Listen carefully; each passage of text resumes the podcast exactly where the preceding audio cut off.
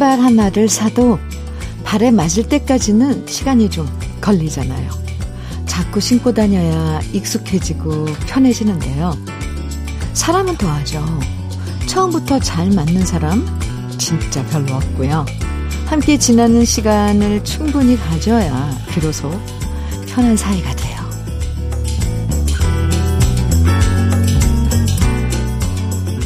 오랫동안 알고 지낸 편한 사람이 소중한 데는 다 이유가 있죠. 하루아침에 생길 수 없는 세월의 편안함이란 게 있잖아요. 그래서 이런 주말엔 새로운 사람 만나는 것보단 정말 익숙하고 오래돼서 좋은 사람들과 함께 보내고 싶어지는 것 같아요. 오래돼서 편안한 노래들과 함께하는 토요일, 주현미의 러브레터예요. 9월 17일 토요일 주현미의 러브레터 첫 곡은요, 김추자의 아침이었습니다. 사람들끼리 만나다 보면 그중에 부담스러운 만남을 피할 수 없죠. 그래도 어떻게든 맞춰보려고 노력하다 보면 슬슬 피곤이 몰려올 때가 있는데요. 네, 그래서 이런 주말엔 정말 부담 없고 편안한 사람들과 함께하고 싶어지는 것 같아요. 주중에 쌓였던 긴장을 다 풀어버리고 편하게 얘기할 수 있는 사람, 바로 이런 주말에 그리운 얼굴들이죠. 오늘 토요일 러브레터와 익숙해서 편안한 노래들과 한 주 동안 쌓인 피로 함께 풀어보아요. 먼저 강복수님 사연 소개해드릴게요. 저는 시골에서 깻잎하우스를 하고 있어요. 요즘은 잠깐 시간이 나서 이렇게 라디오를 들을 수 있는 시간이 생기네요. 가을이긴 가을인가 봅니다. 저녁에 논두렁을 걷다 보면 귀뚜라미 소리와 함께 진한 플레음이 나네요. 이렇게 가을을 보내주셨어요. 논두렁을 걸을 시간도 있으세요. 강복수님, 귀뚜라미 소리 어떤가요? 도심에서 듣는 귀뚜라미 소리랑은 다를 것 같아요. 어쨌건 요즘은 그래도 시간이 조금씩 나신다니 강복수님, 이 가을 잘 보내시고요. 닥터앤톡스 크림 보내드리겠습니다. 문지영님, 민혜경의 약속은 바람처럼 성해 주셨네요. 그리고 8229님께서는 양하영의 영원한 사랑인 줄 알았는데 정해 주셨어요. 두 곡 함께 들을까요?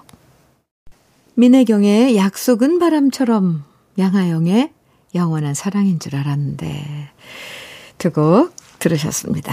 주현미의 러브레터 함께하고 계세요. 2279님 사연입니다. 현민우님, 며칠 전 제 아들이 입대했어요. 아내와 함께 배웅했습니다. 역시나 아내가 펑펑 울더군요. 요즘 군대가 많이 좋아졌다고는 하지만 마음이 허전하고 보고 싶고 눈물이 나네요. 아무쪼록 건강하게 나라의 부름에 따라 군생활 잘하기를 바랍니다. 아들이 자라서 군 입대한다는 사연은 왜 이렇게 마음이 경건해져요. 나라의 부름을 받고 참 그렇습니다. 2279님, 아유 펑펑 울었다니 저도 속상하네요. 어쨌건 이제 잘 지내고 올 거예요. 쓸쓸한 마음은 더할 나이 없겠지만 그래도 이제 훌쩍 자라서 돌아오는, 저녁하고 돌아온 아들 상상하면서 보내야죠. 2279님, 부인께 제 위로도 좀 전해주세요. 닥터앤톡스크림 보내드릴게요. 2928님 께서는 현미님, 24년 근무하다 퇴사하고 요즘 와이프와 외식업 준비 중입니다. 경기도 좋지 않은 와중에 시작하는 거라 두렵기도 하지만 한편으론 새 출발을 앞두고 있어서 설레고 떨리네요. 요즘 와이프와 함께 셀프 인테리어 중인데 우리 부부 응원해 주세요. 아, 두 분이서 이제 마음 또 합해서 새로운 일을 시작하시는군요. 24년간 근무하셨다가 이제 퇴사하고 새로운 일에 도전하시는 2928님. 두 분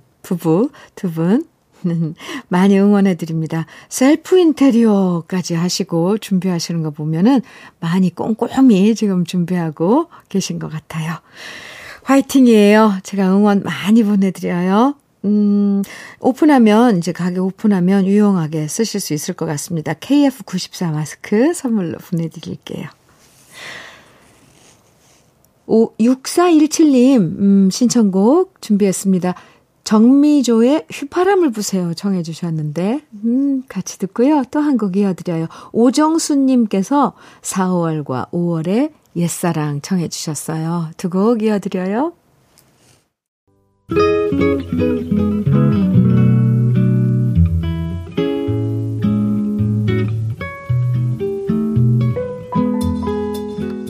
마음에 스며드는 느낌 한 스푼. 오늘은 조병화 시인의 나무의 철학입니다.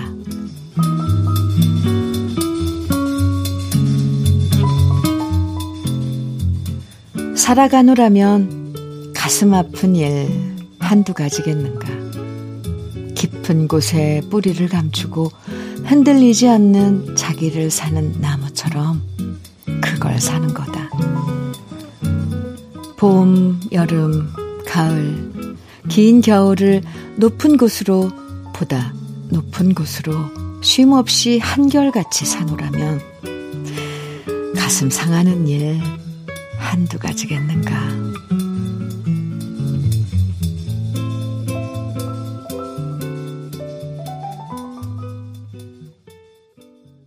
느낌 한 스푼에 이어서 들으신 노래는 김호중의 가을꽃 지었습니다. 오늘 느낌 한 스푼에서 조병화 시인의 나무의 철학 만나봤는데요. 나무 같은 사람이 되고 싶다는 생각할 때 있죠.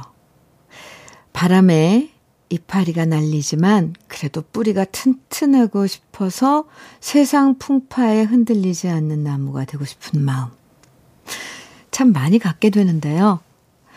바람에 흔들리지 않는 나무가 없듯이 우리도 힘든 일, 가슴 아픈 사연들 다 몇 개씩은 갖고 있지만 그래도 쉼없이 한결같이 제자리를 지키고 있는 나무처럼 살고 싶어집니다.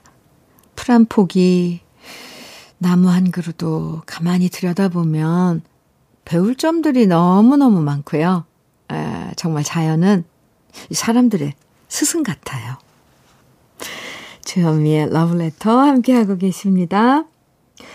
9024님, 임지훈의 꿈이어도 사랑할래요를 청해 주셨나요? 아, 네, 좋아요. 최재민님 신청곡 차은주의 알 수 없어요. 네, 두 곡 이어드릴게요. 임지훈의 꿈이어도 사랑할래요. 차은주의 알 수 없어요. 두 곡 들으셨습니다.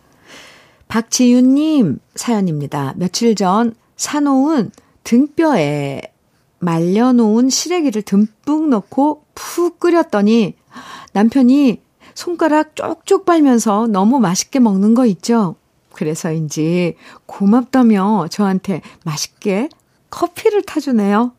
역시 부부 사이에도 가는 게 있으니 오는 게 있는 것 같아요. 크크. 네. 불변의 원칙이죠. 가는 게 있어야 오는 게 있다. 박재훈님, 네. 아이, 그렇게 알콩달콩 사는 거예요. 저도 커피 박재훈님께 보내드릴게요. 3002님, 이정봉의 어떤가요? 정해주셨어요. 8234님, 8234님께서는 박상민의 애원 정해주셨고요. 두 곡 이어드립니다. 주현미의 러브레터 9월 17일 토요일 1부 끝곡으로 한용의 완행열차 같이 들어요. 그리고 잠시 후 2부에서 만나요.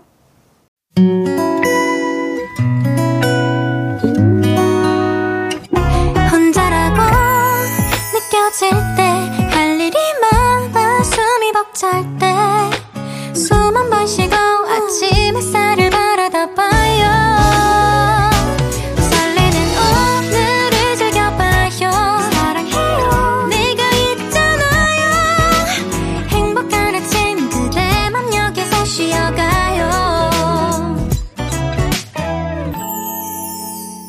주현미의 러브레터.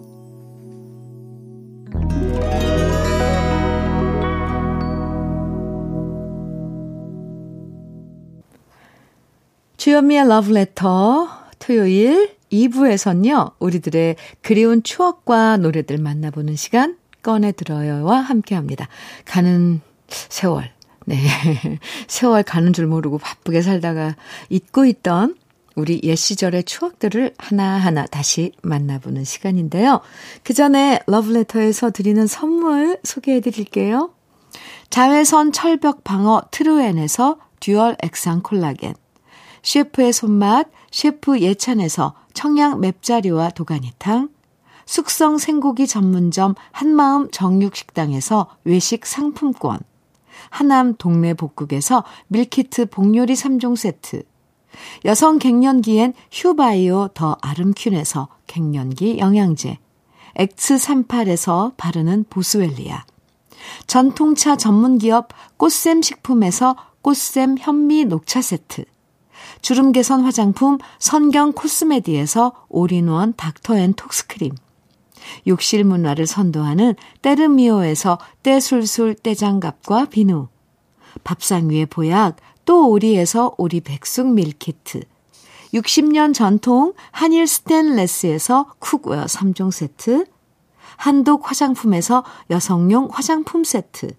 원용덕 의성 흑마늘 영농조합 법인에서 흑마늘 진액, 주식회사 한빛코리아에서 헤어 어게인 모발라 5종 세트, 판촉물 전문그룹 기프코, 기프코에서 KF94 마스크, 명란계의 명품 김태환 명란젓에서 고급 명란젓, 건강한 기업 HM에서 장건강식품 속편한 하루, 호주 건강기능식품 비타리움에서 혈관건강 PMP 40맥스를 드립니다.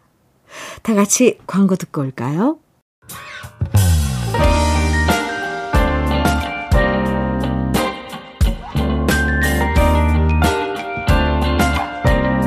달콤한 아침 주현미의 러브레터.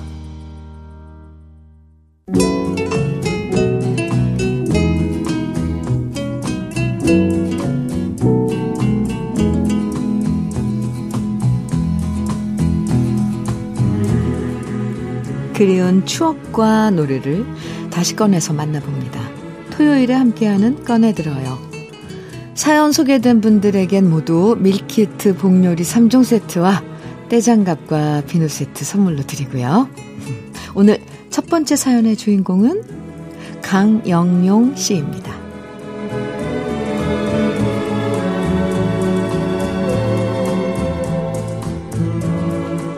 (18년 전) 신혼 때 이야기입니다.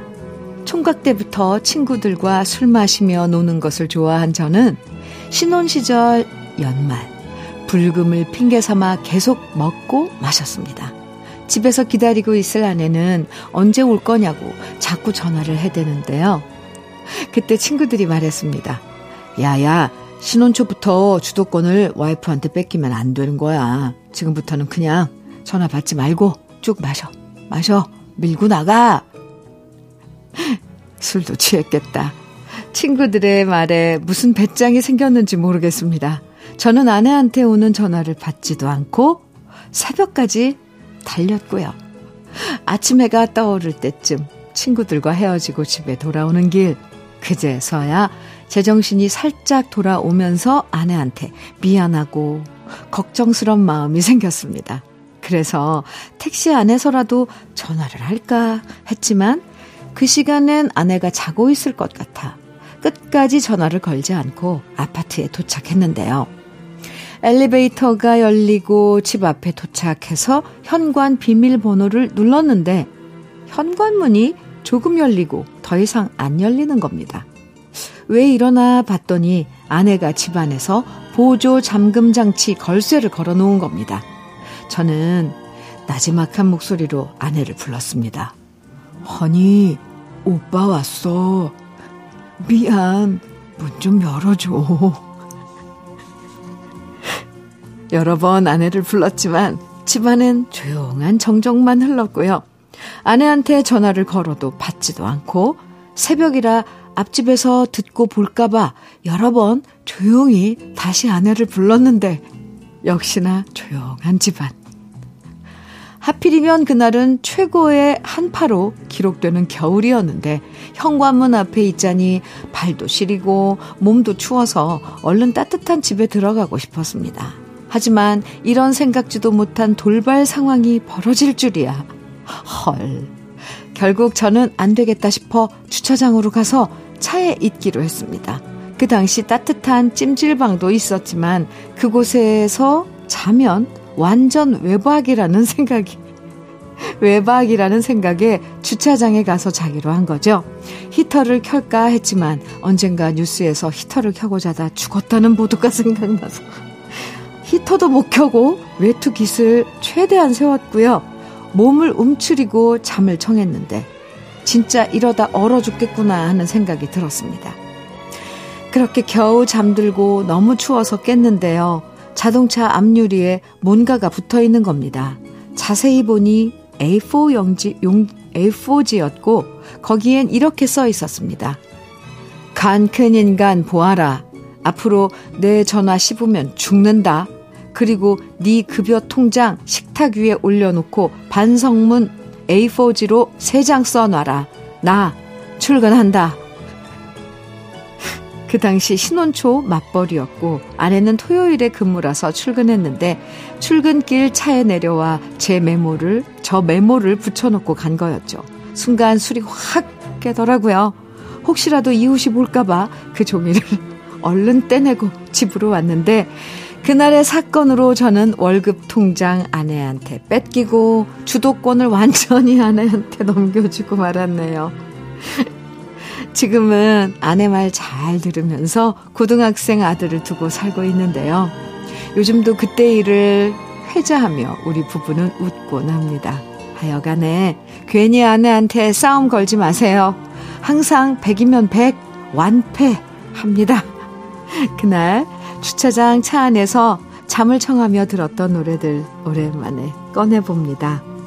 쿨의 아로하, 제이의 어제처럼, 이기찬의 또 한 번 사랑은 가고. 강영용님 완전 주도권 싸움에서 밀리셨네요. 아유, 저는 왜 이렇게 또 즐거운 걸까요?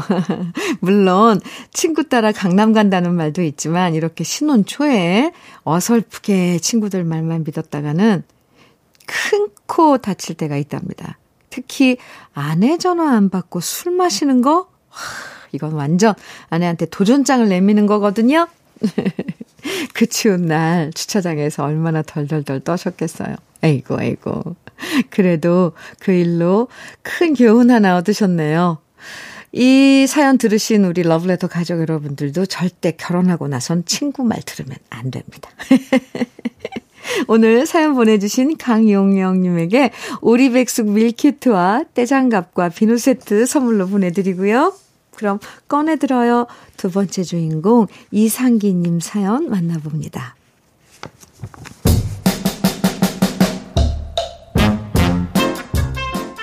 군대 시절 군에서 낙이라고 해봐야 진급과 포상휴가가 전부였는데요. 특히 포상휴가는 아무나 받을 수 있는 것이 아니었습니다. 훈련 중에 총을 잘 쏜다거나 부대 행사 때 끼가 많아서 무대 위에 서거나 그것도 아니면 운동을 잘해야만 포상휴가를 받을 수 있었고요. 웬만해선 받기 어려운 하늘의 별 따기 같았습니다. 그러던 중 하루는 윤상병님이 제게 그러더군요. 야, 너 이번 명절 때 부대별로 가수왕 뽑는 거 알지? 사단장 포상 받으면 6박 7일도 가능하다더라. 다른 생활관에 너네 동기들은 서로 나가겠다고 난리던데 넌 고향도 먼데 이렇게라도 포상 타면 좋지 않겠어? 윤상병님의 얘기에 저는 한치의 망설임도 없이 대답했습니다. 에이, 윤상병님도 잘 아시지 않습니까? 제가 알아주는 박치에, 음치에, 몸치인 거 오죽하면 그 쉬운 군가도 제대로 못 불러서 이등병 때 갈굼 받은 거 아시지 않습니까? 뭐 윤상병님이야 워낙 노래도 잘하고 통기타도 잘 치시니까 한번 나가보십시오. 하지만 윤상병님은 제게 이런 제안을 했습니다.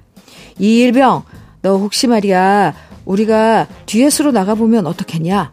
너 기타 좀 칠 줄 안다면서 둘이서 기타 딱 치면서 노래하면 점수 좀 높게 받을 것 같지 않냐? 저는 물론 극구 사양했습니다. 저 때문에 윤상병님까지 포상 못 받을 수 있다. 저는 진짜 기타도 잘 못 치고 노래는 더더욱 못한다고 말했지만 윤상병님은 무슨 생각인지 제게 명령을 했습니다. 야, 안 되는 게 어딨어? 연습하면 되는 거지? 내가 볼 때 이일병 충분히 할 수 있어. 나 믿고 따라와. 선임이 이렇게까지 나서는데 거절할 수도 없고 결국 그렇게 저는 보름 동안 기타와 노래 연습에 매진했습니다. 주말엔 외출증 끊어서 부대 앞 노래방에서 목 터져라 연습했죠. 그리고 드디어 행사 당일 무대에 올라 장병들 앞에 섰는데 눈앞이 캄캄해지더니 아무 생각이 안 나는 겁니다. 이대로 끝이구나 싶었습니다. 그런데 그때 윤상병님이 제게 말했습니다. 야, 나 믿지? 헷갈리거나 자신 없는 부분은 립싱크를 해도 좋으니 자신 있는 부분만 크게 부르면 된다. 알았지? 그리고 그 결과는 역시나 실력으로는 우승권과 멀었습니다. 하지만 여기서 반전이 생겼습니다. 우리가 누구보다 열심히 연습한 과정을 들었던 간부님들이 사단장님께 말씀드려서 사단장님의 쿨한 한마디가 무대 전체에 울려 퍼진 겁니다. 니네 둘한테는 노력상 준다. 니네 둘 다 집도 먼데 그냥 휴가 다녀와라. 그냥 휴가 다녀와라. 제 인생에 손꼽을 만한 행복이었습니다. 선임의 제안과 격려가 아니었다면 제가 어떻게 그런 용기를 냈겠습니까? 그때 동고동락했던 윤상병님이 많이 그리워지는 가을. 윤상병님과 통기타 연습했던 곡들을 공유하고자 합니다. 자전거 탄 풍경에 너에게 난, 나에게 넌, 김광석의 일어나, 들국화의 행진.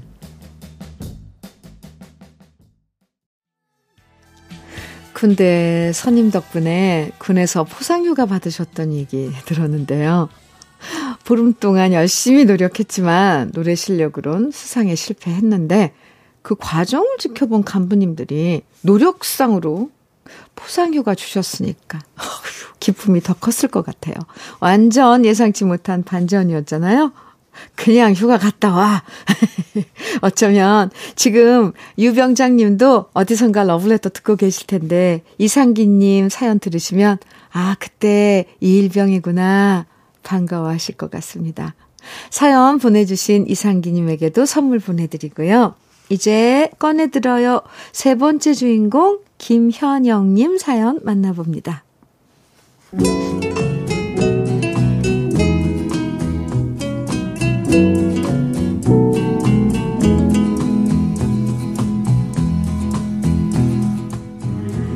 올해 5월 30일에 향년 79세의 나이로 시어머님이 세상을 떠나셨습니다.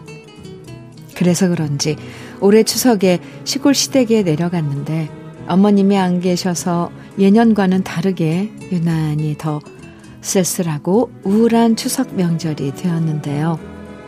아직도 제 마음속에 깊게 자리 잡고 계신 어머님을 그리워하며 제 마음을 담은 편지를 써봅니다. 어머님께.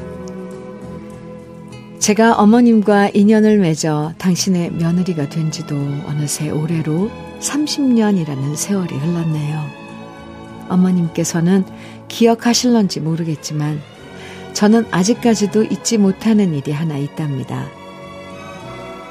지금으로부터 30년 전 제가 갓 결혼해서 신혼여행을 다녀온 후 처음으로 시댁 어른들께 인사를 드리러 어머님 댁에 찾았을 때입니다. 어머님과 친척 어르신께 절을 하고 앉아있는데 어찌나 다리가 저려오고 또 화장실이 급하던지요. 저는 도저히 참다 못해 잠깐 화장실에 다녀온다고 말씀드리고는 서둘러 일어섰는데 그만 쥐가 난 다리에 힘이 풀려 제 앞에 놓아둔 닭화상을 손으로 엎지르고 말았었죠. 너무 당황하고 무서워서 안절부절 못하고 얼굴을 붉히고 있을 때 어머님은 저를 부축하시고는 곧바로 주방으로 데리고 가셨죠. 그리고 제게 냉수를 떠서 건네주시면서 말씀해 주셨어요. 너무 긴장하지 마라. 처음에는 누구나 다 그런 거란다. 저를 어찌나 위해 주셨는지 저는 어머니 말씀이 너무나도 고마워서 눈물을 흘리고 말았었죠. 어머님께서는 항상 맏며느리인 저를 며느리가 아닌 복스러운 큰딸로 생각하시면서 제게 너무나도 잘 대해주셨어요. 작년 연말 그 추운 날씨인데도 불구하고 어머님께서는 손수 담근 김장, 김치와 무, 파, 고구마를 택배로 보내주셨죠. 그리고 박스 맨 아래에 편지지에 두 손주 녀석 용돈 주라고 10,000원짜리 2장까지 넣어주셨잖아요. 그때 어머니 마음이 너무 감사해서 또 눈물이 났었답니다. 며느리 흠만 잡아내는 시어머님들도 많지만 그와는 반대로 저의 부족한 점을 항상 감싸주셨던 고마우신 어머님.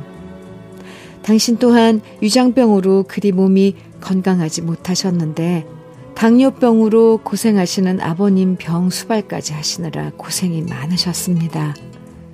그 사정을 알면서도 맏며느리가 되어가지고 거리가 멀다는 핑계로 자주 찾아뵙지도 또 형편이 어렵다는 이유로 병원비도 못 보태드려서 저는 지금도 죄송스럽고 부끄러울 따름입니다. 그리고 올 추석 어머님의 빈자리가 너무 커서 우리 가족 그저 말없이 TV만 보고 우울하게 보냈네요. 항상 저에게 어머님, 당신을 친정엄마로 생각하라고 하고픈 말을 속에 담아두지 말고 언제든지 다 하라고 해주셨던 어머님. 제게 먼저 마음의 문을 활짝 열어주신 어머님의 은혜에 다시금 감사드립니다. 하늘나라에서는 아프지 마시고 잘 지내시기 바랍니다. 어머님, 사랑합니다.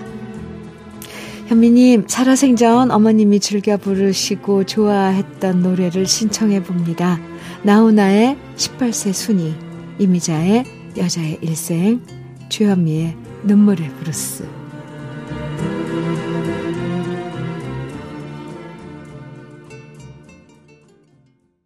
이번 추석 명절에 현영님이 시어머님의 빈자리를 너무나도 크게 느끼신 것 같아요. 항상 구심점이 되어주셨던 시어머님이 안 계시니까 허전하고 그리운 마음을 편지에 담아주셨는데요. 어머님께서도 아마 김현영님 사연 다 듣고 우리 며느리 고맙다라고 말씀하실 것 같습니다. 오늘 사연 보내주신 김현영님에게도 저희가 준비한 선물 보내드릴게요. 주현미의 러브레터 토요일에는 이렇게 여러분의 추억과 오랜만에 꺼내 듣고 싶은 그 시절의 노래들로 함께합니다. 러브레터 홈페이지 꺼내들어요 게시판에 사연 남겨주시면 정다운 추억도 소개해드리고 선물도 드리니까요. 사연 많이 보내주세요. 주현미의 러브레터 이제 마칠 시간인데요. 오늘 끝곡으로는 심수봉의 우리는 타인 같이 들어요. 토요일 행복한 시간 보내시고요. 지금까지 러브레터 주현미였습니다.